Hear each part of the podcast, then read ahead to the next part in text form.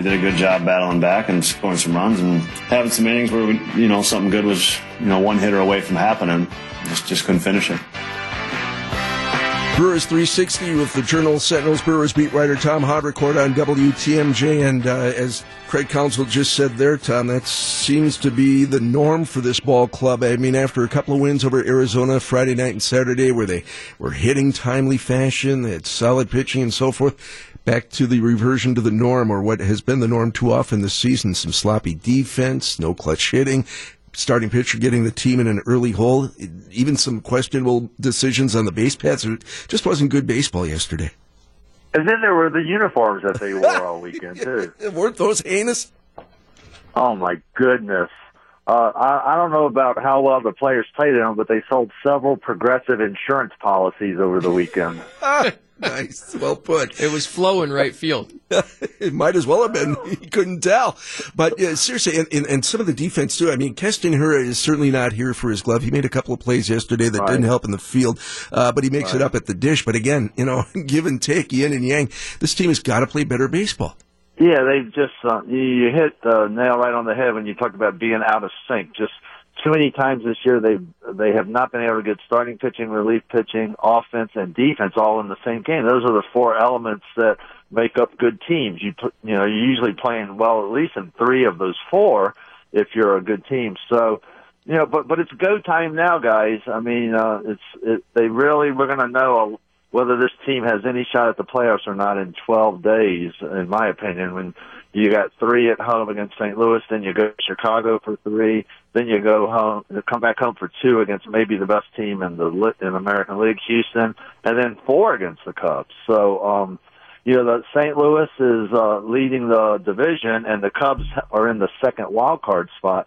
So the Brewers have tremendous incentive to beat both teams because you can make up ground both in the division and in the wild card the next uh, 12 games. So here we go. They, you know, they have kept themselves within striking distance, but now they have to do better. They need a hot streak right now. We haven't.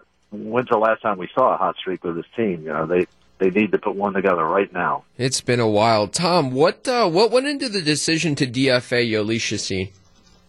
I think uh, two two things in combination with each other. One, he's not healthy and ready to pitch, and they were going to run out of time to get him ready to make contributions. And then just the fact that he had struggled so badly all year. You know, he has not been productive, and, and he'll be the first to tell you that. And you know, that the, there were many, there have been many puzzles on this year's team as far as major regressions like Travis Shaw, Jesus Aguilar, but but Chacin's right up there um, with, with all of that. He uh, he was their best starting pitcher last year, and you could make a case for him being the worst starting pitcher this year. And it's hard to say why that happened. Uh, it's usually a multitude of things. We're just calling it the curse of the Brewers' opening day start. It truly is. It's amazing how many guys have flopped after starting on opening day. Zach Davies too. His yips are back again yesterday. He had such a great start. Now he just I don't know something something's missing. Is it just another location issue like Josh Hader?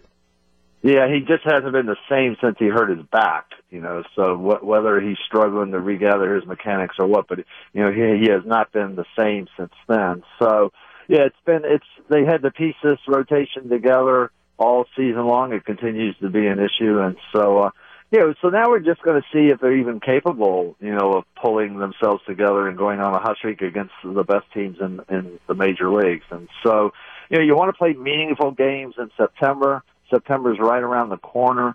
They've got some meaningful games coming up, so at least at least they all they do have a chance. But they've got to they've got to go now. This this staying within striking distance stuff uh, starts to get old as you as the games dwindle. You got to do better than stay within striking distance.